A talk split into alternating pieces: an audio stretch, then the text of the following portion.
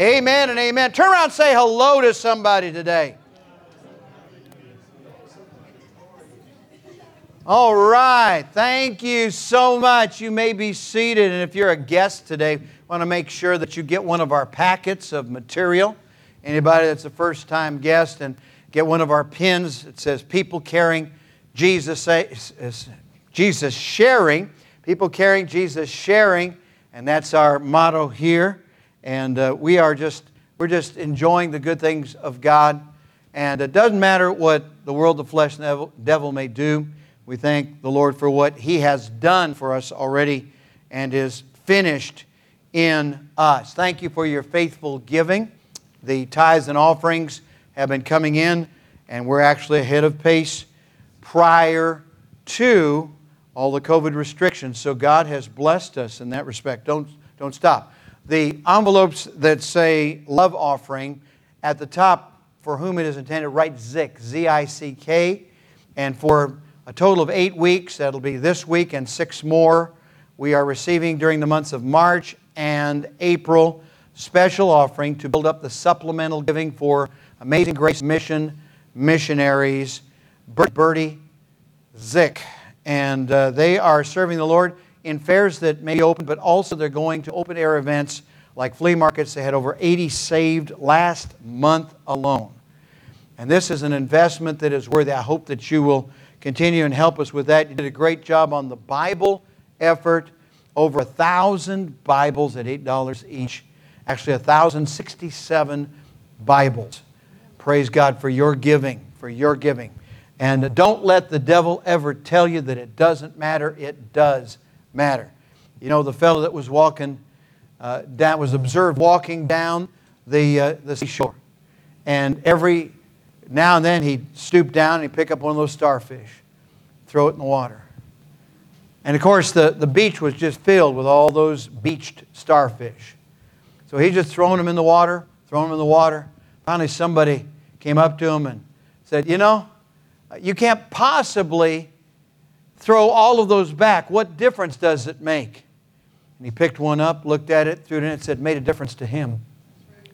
Made a difference to him.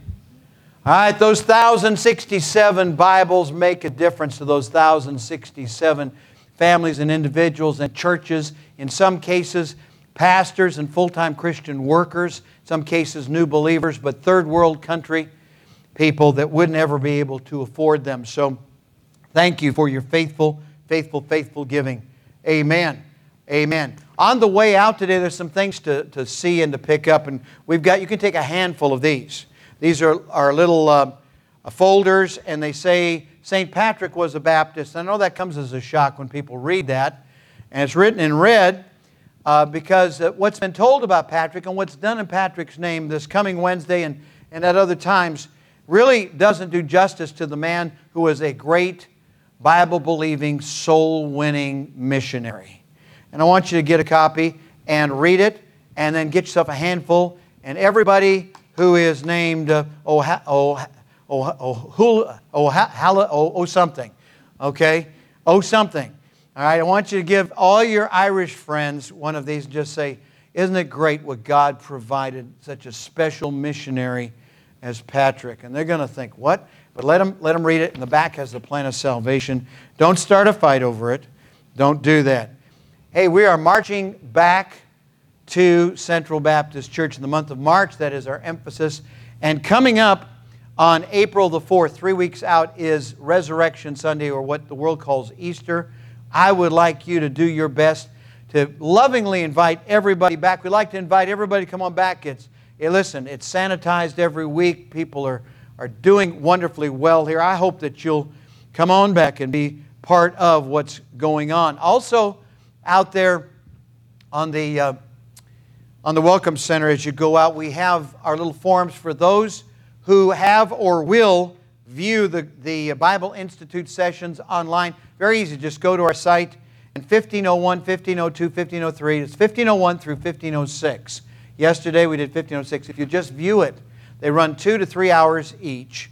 If you view it, then print, like kindergarten, first grade, print neatly your name as you wanted to appear on your certificate last year over 50 here and around the world, completed the course, and we would like to have uh, even more. So I invite you, if you haven't started, it's not too late. You can start right now. You can go ahead and, and view what's on the Bible Institute sessions 1501 through 1506. Don't miss it. Also, on the Visitor Center, as you go out, we have the chronology. You have a chart, the day of the crucifixion and triumphal entry to resurrection uh, uh, chronology. And this shows the difference at the top between Gentile days, which go midnight to midnight, and Jewish days, which are measured starting at sundown, going to the next sundown. You know, that, that's the way it works. And as such, Jesus Christ did not die on Friday. The Bible says, as Jonah was in the belly of the whale three days and three nights, so shall the Son of Man be in the heart of the earth three days and three nights. Not parts of three days, but three days and three nights, 72 hours. Uh, he observed the Lord's Supper with his disciples after dark on our Tuesday night, which would be the beginning of the day. That would be when he was crucified. He was crucified on Wednesday, taken down before dark on Wednesday, placed in the borrowed tomb uh, on that evening, and spent three days and three nights. You say, I didn't know that. Well, now you do. These are free. Take them. Don't argue with people. This is an opportunity for you to share Jesus with people. We want people to come to Christ and to be saved. All right. It is, as it says on the bulletin, time for us to possess our possessions. We have victory in Jesus. Did you enjoy singing Victory in Jesus to begin the service?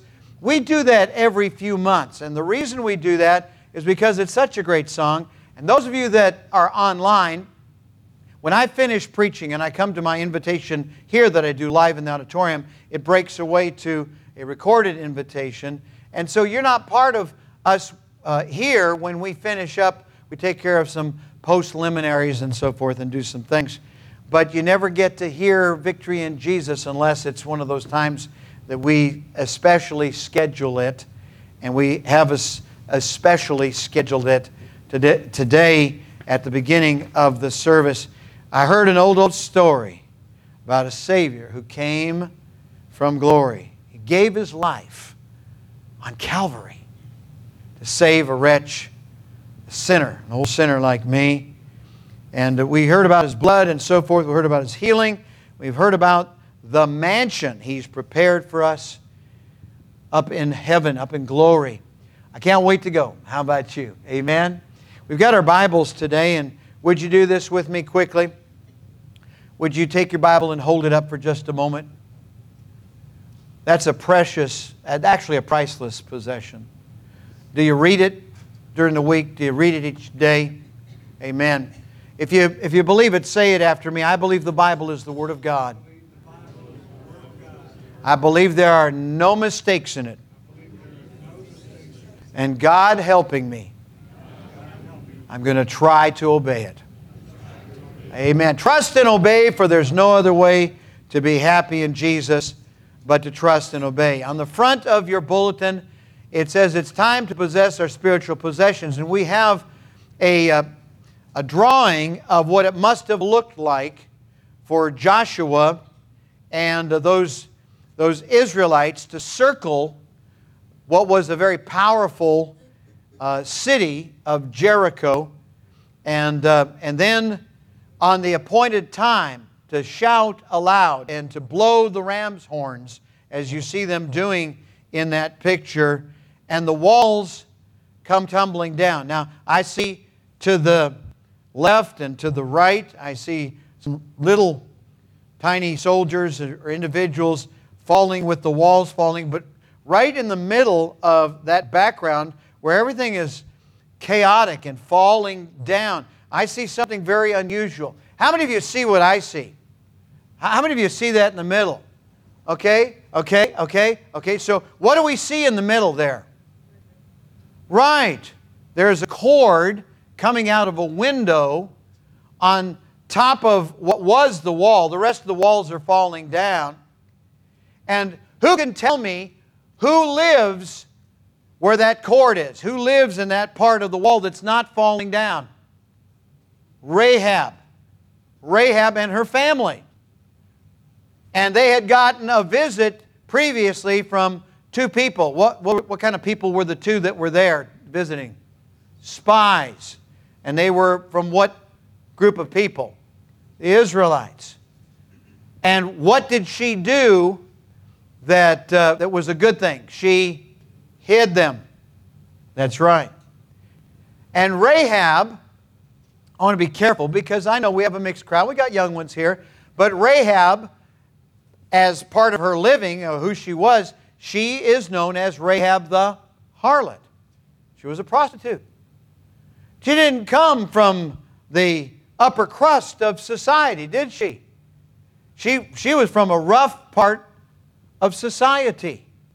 But there she is and her family, and they are spared from the destruction of Jericho because she trusted and obeyed. She believed what God said was going to happen, and she trusted not in her own pagan gods of her people, but she trusted in the one true God of the Bible. What a lesson! I don't know where you come from, what your background is, and I'm so glad for your upbringing and I'm glad for good things in your life.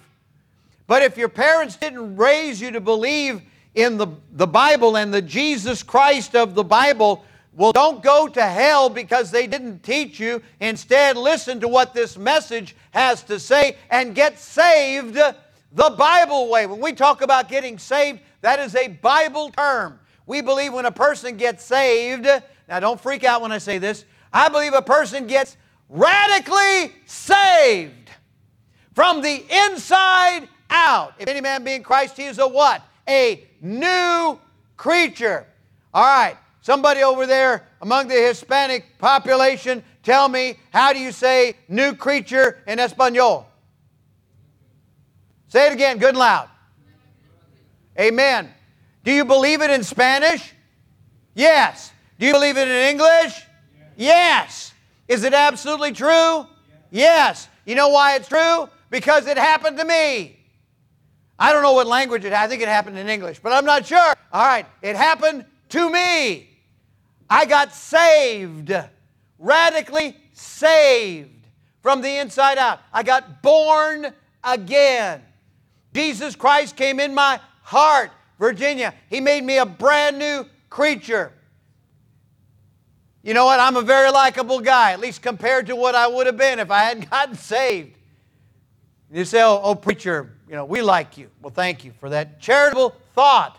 But you would not have liked me as much if I hadn't gotten saved. Because when God saves you, He saves you from the inside out. He makes you brand new. He doesn't just add Jesus to the mix, but He makes you brand new. You're brand new, Sam. You're a new creature. You're brand new. All things are passed away. Behold, all things are become new, Tony.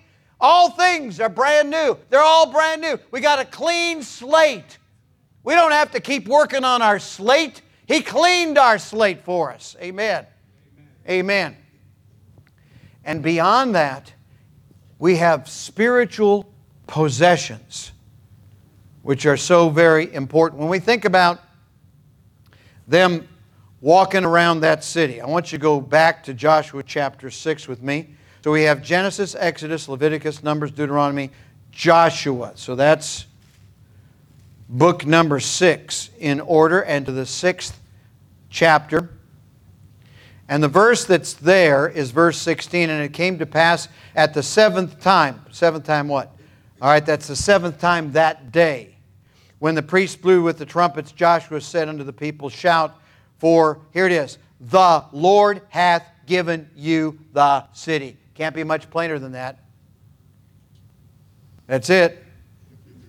Joshua was following the instructions that he was given by God himself. Is a godly leader. If we're looking for teachings and types and lessons in Joshua, remember this that Joshua is a type of the godly leader, is a type of our Savior Jesus Christ. In fact, Joshua in Hebrew, Yeshua or Yeshua is Jesus in the New Testament.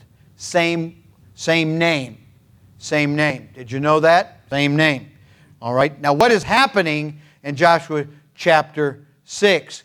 Well, these same people and the descendants of those people that had come, in, come out of Egypt back in Exodus.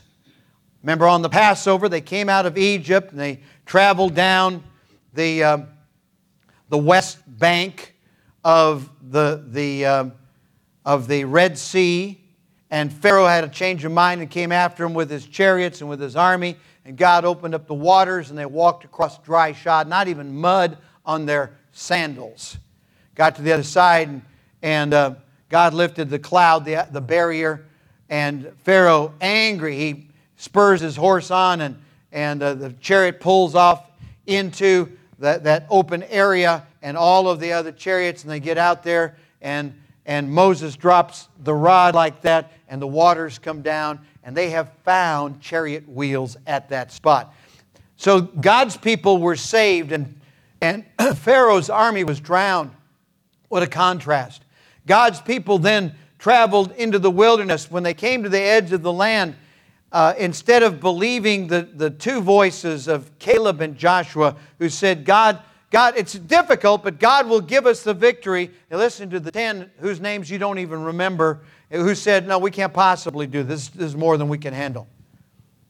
And so God said, That's it. And so for 40 years they wandered in the wilderness until they came back. Most of that crowd from 20 years of age had died. The only ones that did not die during that time were Joshua and Caleb. They were now advanced in age. And Joshua becomes the military leader. They cross over Jordan. Once again, God works a miracle. They cross dry shod. They, they raise stones as a memorial, a remembrance of, of a God that can open up water, a God who can do miracles. That's my God. That's our God. He can do miracles. I don't know what you need in your life today, but He's a God of miracles. He can heal, He can repair, He can restore, He can fix what needs to be fixed. Just give it to Him, let Him have it. And they're coming up now to the place where they're going to have to see if God's going to keep His word through the battles that they're going to fight. And God gives a most unusual, I mean, a most unusual set of instructions to them.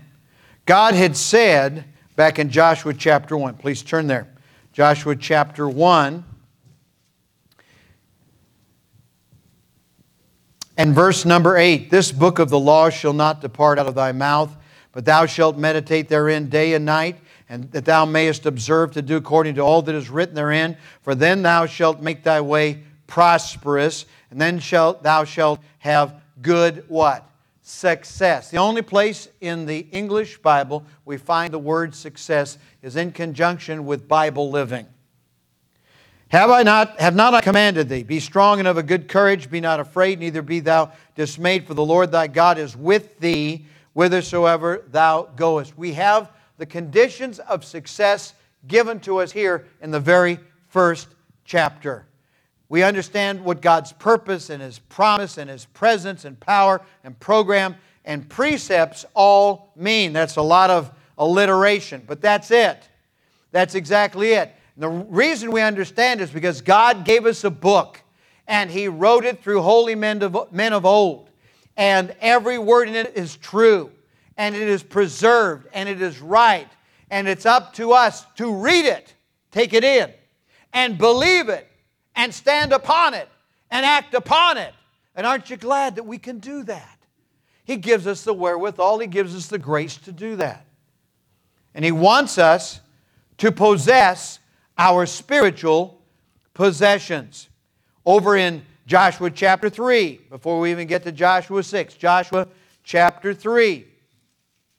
Joshua chapter 3, and please notice what the Lord says with respect to going across this river, Jordan, and what's going to happen as they cross that river, and what principle is going to be theirs to experience as they cross. Okay? Please notice. Verse number 9 And Joshua said unto the children of Israel, Come hither and hear the words of the Lord your God.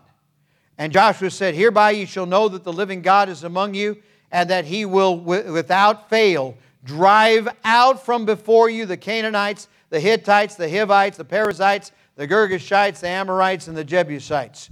Behold, the ark of the covenant of the Lord of all the earth passeth over before you into Jordan. Now therefore, take you twelve men out of the tribes of Israel, out of every tribe a man, and it shall come to pass, as soon as the soles of the feet of the priests that bear the ark of the Lord, uh, the Lord of all the earth, shall rest in the waters of Jordan, and that the waters of Jordan shall be cut off from the waters that come down from above, and they shall stand upon an heap. And it came to pass when the people removed from their tents to pass over Jordan, and the priests bearing the ark of the covenant before the people, and they came, and as they that bear the ark were come unto Jordan, and the feet of the priests that bear the ark were dipped in the brim of the water, for Jordan overfloweth all his banks all the time of harvest, that the waters which came down from above stood and rose up upon an heap very far from the city Adam that is beside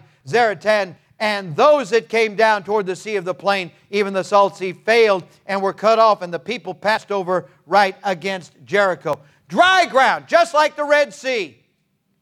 God can do it, God can do it again. God can do it on any scale that needs to be done. So, whatever you need, you need something big. You say, Yeah, I, I, need this big amount of money. I need this big piece of property. I need this big thing, this big item, whatever. Maybe you need something small. You can have a small little surgery or some small little thing that's, that's a problem in your physical being, or maybe some small thing in your life. God can take care of it. He's got it all handled. He knows exactly what size it's got to be, He knows how to fix it. We recognize His presence, and the Ark of the Covenant typifies His presence.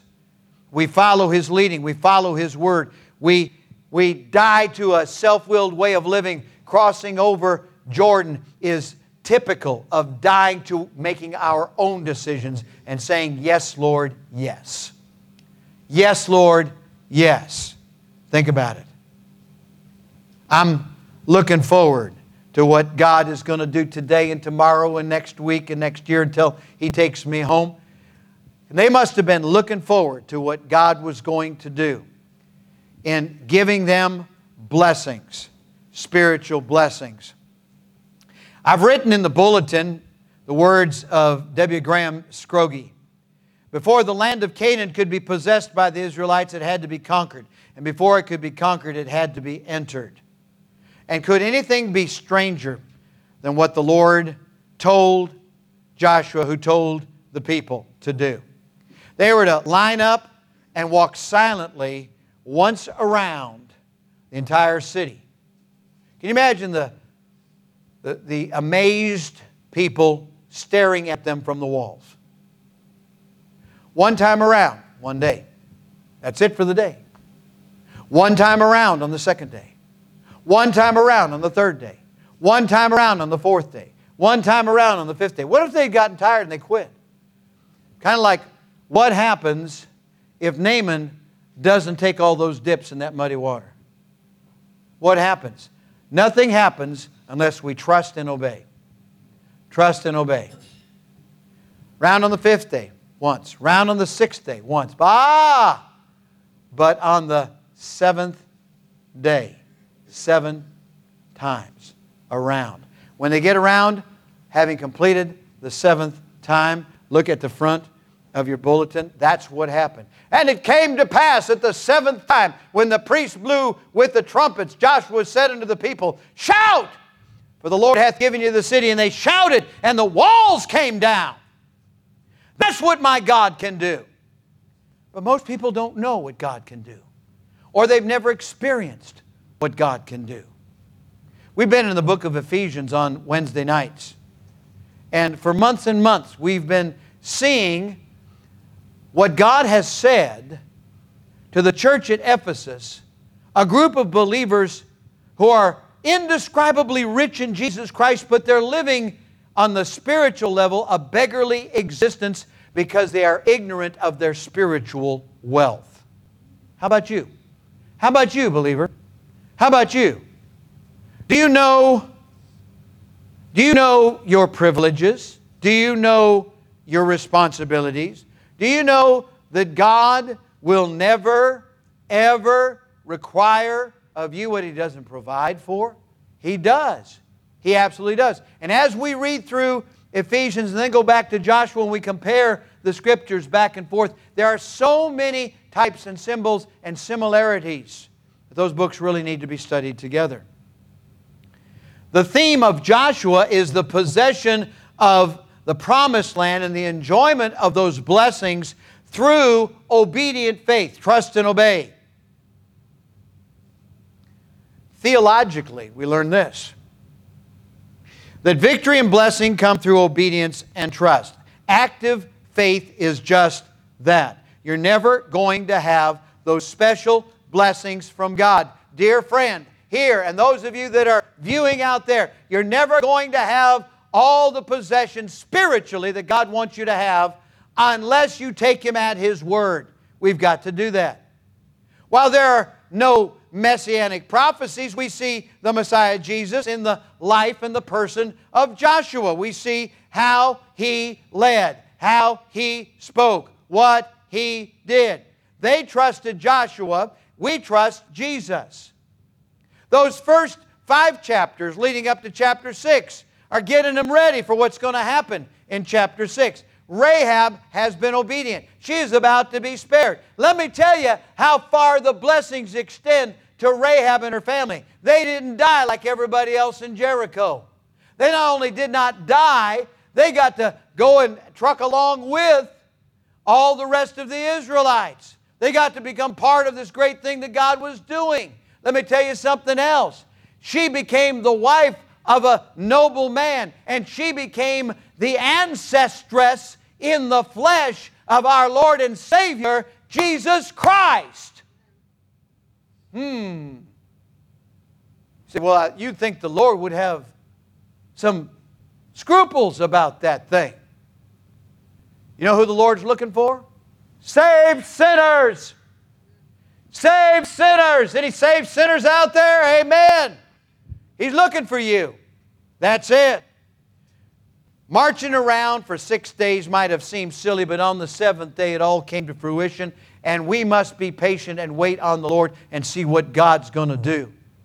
I read the Old Testament and I've come to understand when Jesus was teaching in Luke chapter 24, those that he was walking along with on the road to Emmaus, he was showing uh, how he himself should have to live and suffer and die so that people could be saved. And he's teaching that. Do you know that we see the face of Jesus? We see the description of our Savior Jesus Christ throughout the Old Testament. The theme of the entire Bible is blood, redemption, blood redemption, the bloodshed of Jesus Christ uh, for, for your redemption and mine, for your salvation, the, the, the process is substitution. He takes our place. So when I look in the Old Testament, somebody has written, I find my Lord in the Bible. Wherever I chance to look, He is the theme of the Bible, the center and heart of the book. He is the rose of Sharon. He's the lily fair. Wherever I open my Bible, the Lord of the book is there. He at the book's beginning gave to the earth its form. He is the ark of shelter, bearing the brunt of the storm the burning bush of the desert, the budding of Aaron's rod. Wherever I look in the Bible, I see the Son of God. The ram upon Mount Moriah, the ladder from earth to sky, the scarlet cord in the window, amen, and the serpent lifted high. The smitten rock in the desert, the shepherd with staff and crook. The face of my Lord I discover wherever I open the book. He is the seed of the woman, the Savior virgin born. He is the Son of David, whom men rejected with scorn his garments of grace and beauty, the stately Aaron deck. Yet he is a priest forever, for he is Melchizedek, Lord of eternal glory, whom John the apostle saw, light of the golden city, lamb without spot or flaw, bridegroom coming at midnight, for whom the virgins look. Wherever I open my Bible, I find my Lord in the book. Amen. That almost sings. I don't need earthly riches. Now, in the Old Testament economy, there's a lot about prosperity and connecting hard work and diligence to doing as well as you can. And God never said, don't do as well as you can. But He did, he did say, uh, labor not for the meat that perisheth. In other words, that should be your goal in life. It shouldn't be to see how much you can accumulate. That's the world's way. That's the way the princes of the Gentiles operate. That's not how, how born again believers operate. Our goal is to be all that God wants us to be for the glory of God, and if we can give it away, give it away. Man, everybody is getting taken in because there are so many scams. I'm not even going to start in on gambling today, but sometime I could preach for a week on the sin of gambling and how people take risks and aren't wise about what God has given them. If ever, for some, some reason, I, am I'm, I'm able to say that, you know, I, I got this windfall of wealth I didn't do anything for, praise the Lord, but it won't be by gambling. Because when you gamble, listen, a whole lot of people got to lose for you to get rich. Whole lot of people got to be taken advantage of because that's not going to happen otherwise. Got another one of these in the mail this week, sweetheart. I tell you what, it's kind of like when you used to get the envelope that said, You may have already won a million dollars. This is one that they play all the time, big, big time scam.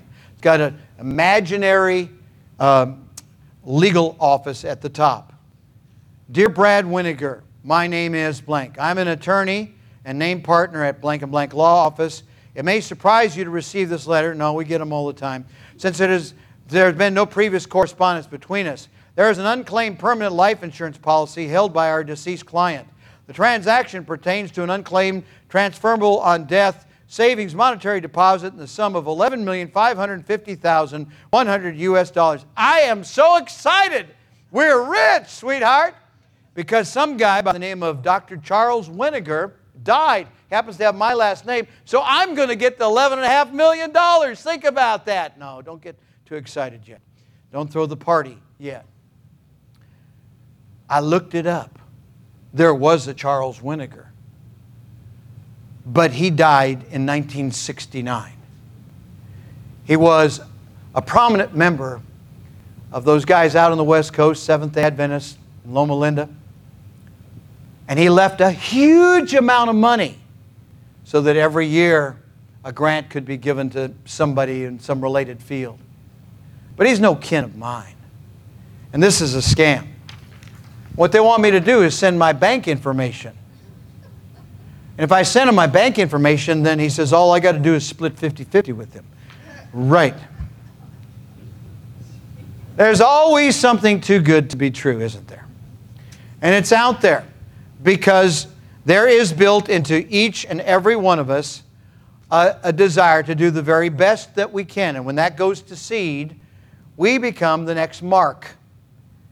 And I want to help you right now to know that the emphasis of the Bible is not upon material goods. Every good gift and every perfect gift does come down from God. That's true. And we give Him the credit and the, and the benefit of that. But my God shall supply all of your needs according to His riches and glory by Christ Jesus. Amen. Philippians 4.19, write it down. We're told to be content in 1 Timothy chapter 6. In fact, it was Friday night. We were having family devotions with the kids and grandkids. And that subject came up in our little uh, reading and, and the Bible that went along with the little reading. And a lot of people are not content. They haven't learned to be therewith content, with food, raiment, and so forth, to be content. My God supplies all of my need. And we need to seek ye first the kingdom of God and his righteousness, and all these things shall be added unto you. Given it shall be given unto you. You can't serve God and mammon. You can't live.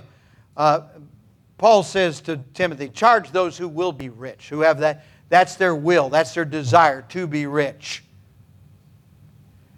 And I got to say, from the people that I have known in this world that had a little bit more than the typical person, riches do not bring stability, peace of mind, righteousness, or lasting joy.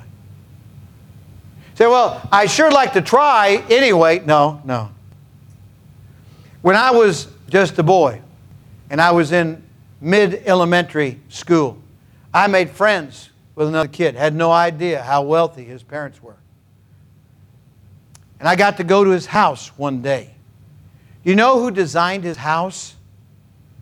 the firm of, does this name strike a bell? Frank Lloyd Wright. One of those California houses. And so I was introduced to earthly wealth. I looked at that house and I said, You need a map for in here. And you did. It was beautiful. That house was only a few years old. And he was, he was a friendly kid, didn't act like he was somebody special. He was rich. His dad was rich anyway. And one time, they wanted me to go out to eat with them. And we went to a place my parents never could afford to go. I sat there at the table and I was just as mute as a stone. I couldn't say or I didn't know what was going on. And, and the dad saw that I was nervous and he looked over and said, You order anything you want to. I didn't know he was a great big tease. And so we ordered, and then the meal I ordered was a lot of money for those days.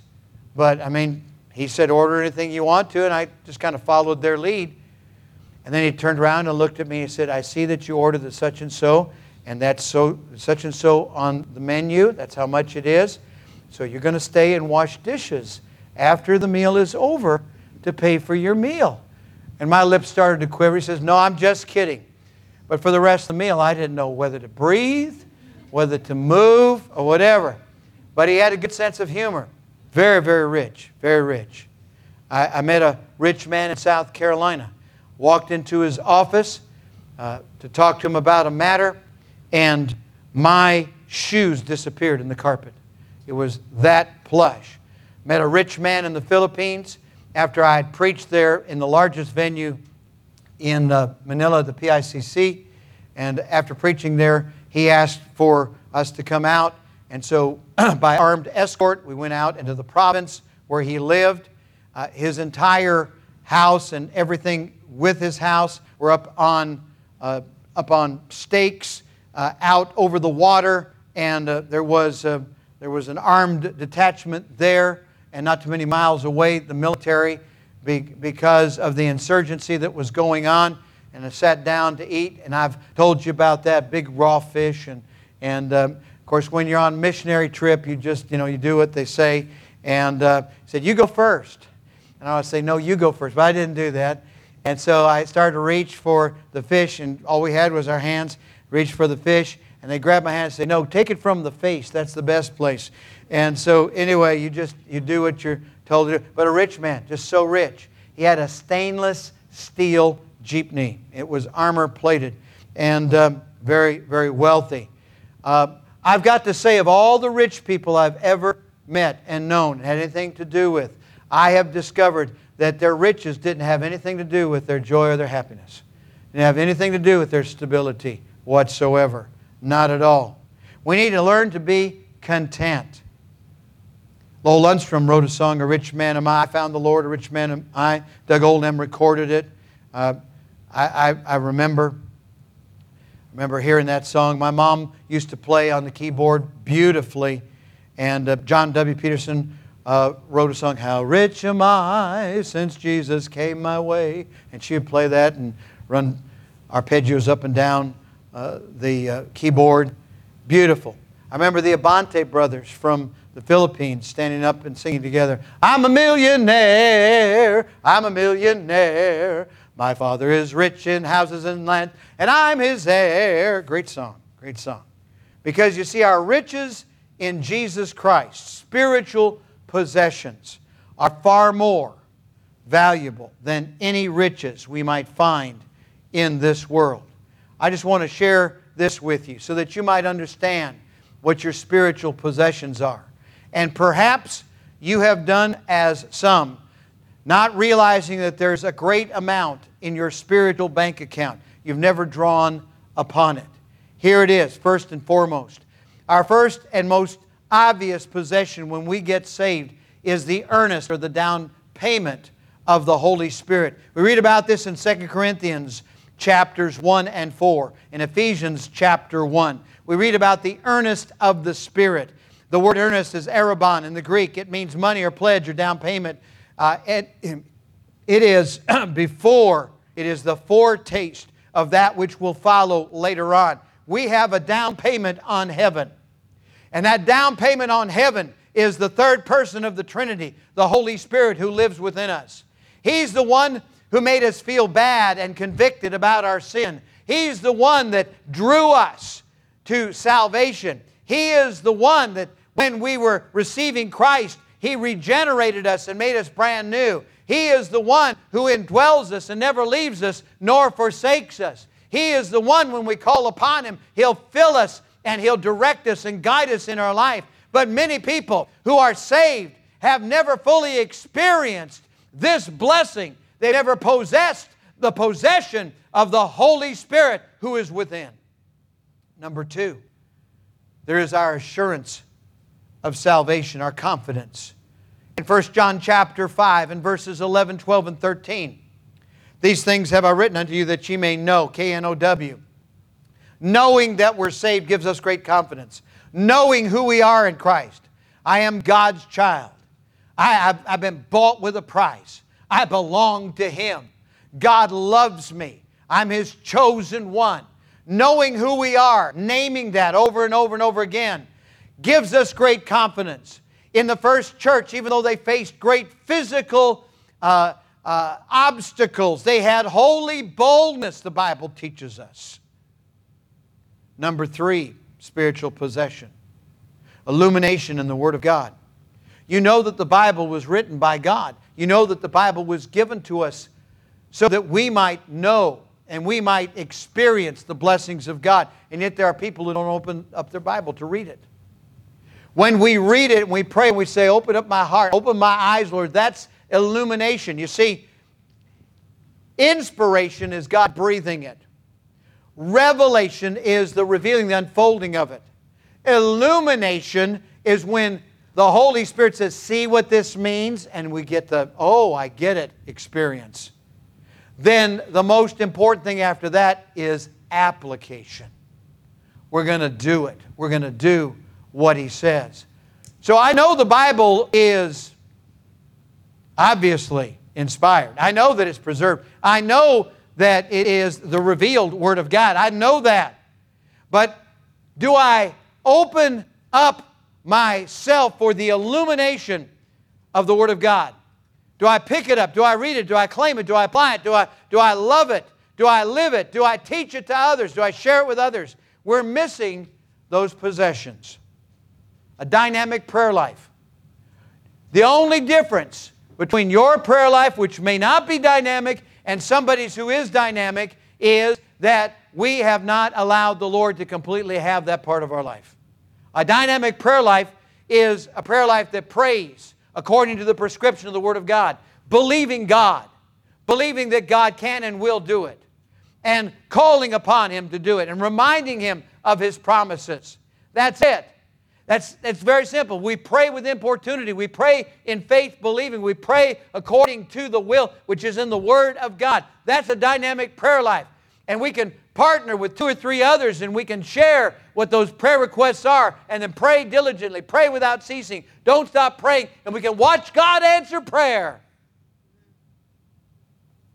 Spiritual possessions, the Holy Spirit who's within assurance of salvation, holy boldness and confidence, illumination in the Word of God, a dynamic prayer life, and then service for the Lord. You say, I just don't know if I could do it. If God can do all the rest, God can work through us.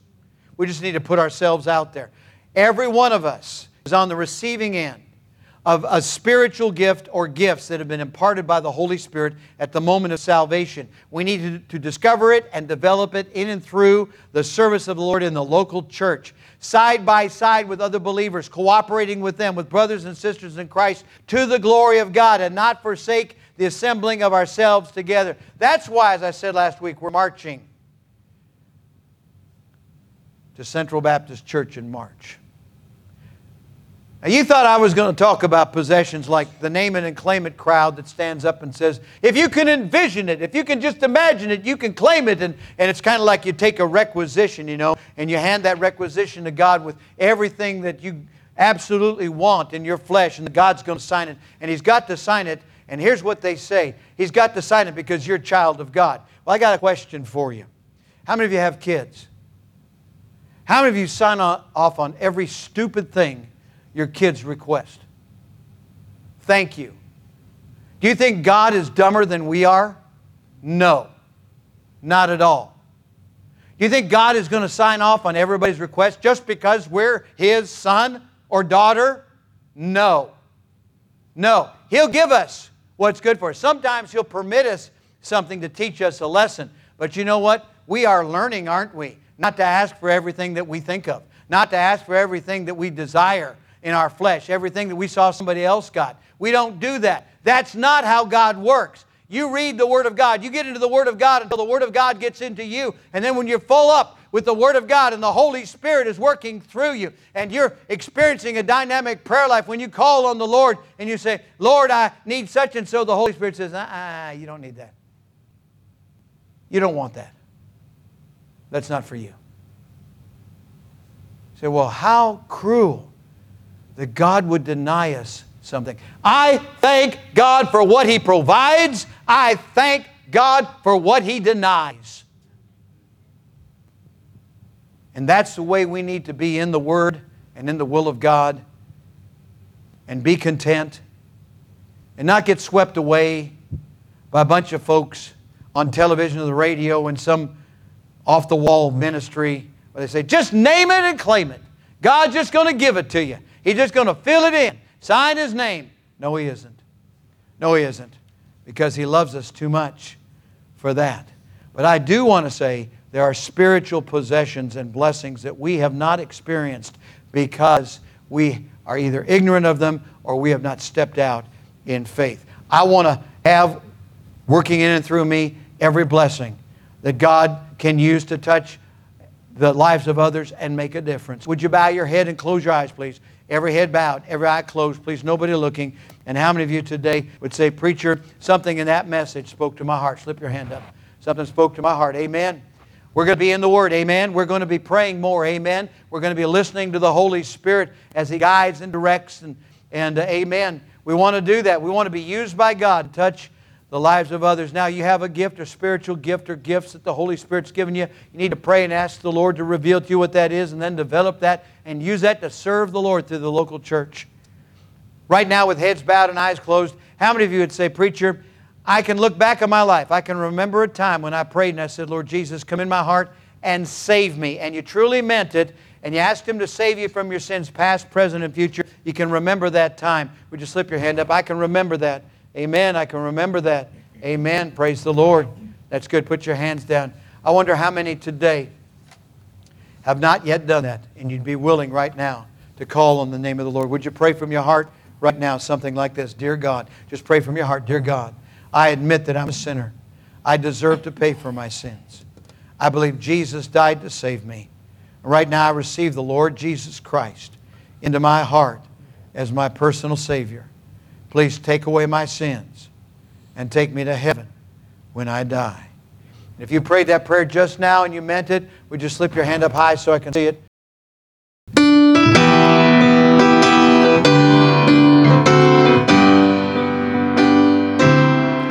Once I drifted out in sin,